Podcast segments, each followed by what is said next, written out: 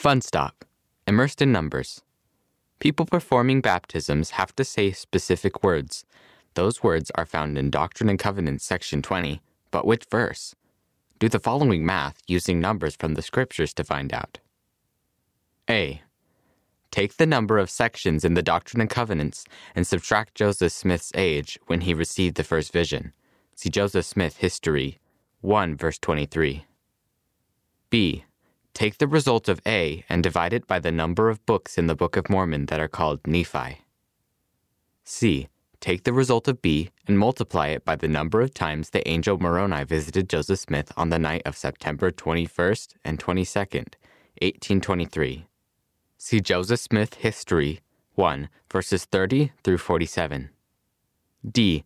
Take the result of C and subtract the number of the tribes of Israel. See, for instance, Genesis chapter 49, verse 28. E.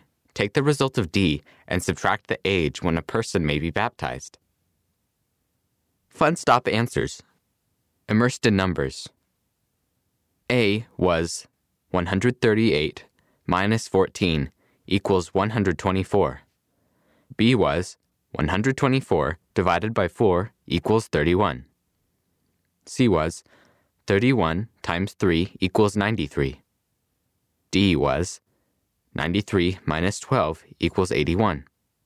E was 81 minus 8 equals 73. The answer is Doctrine and Covenants, section 20, verse 73.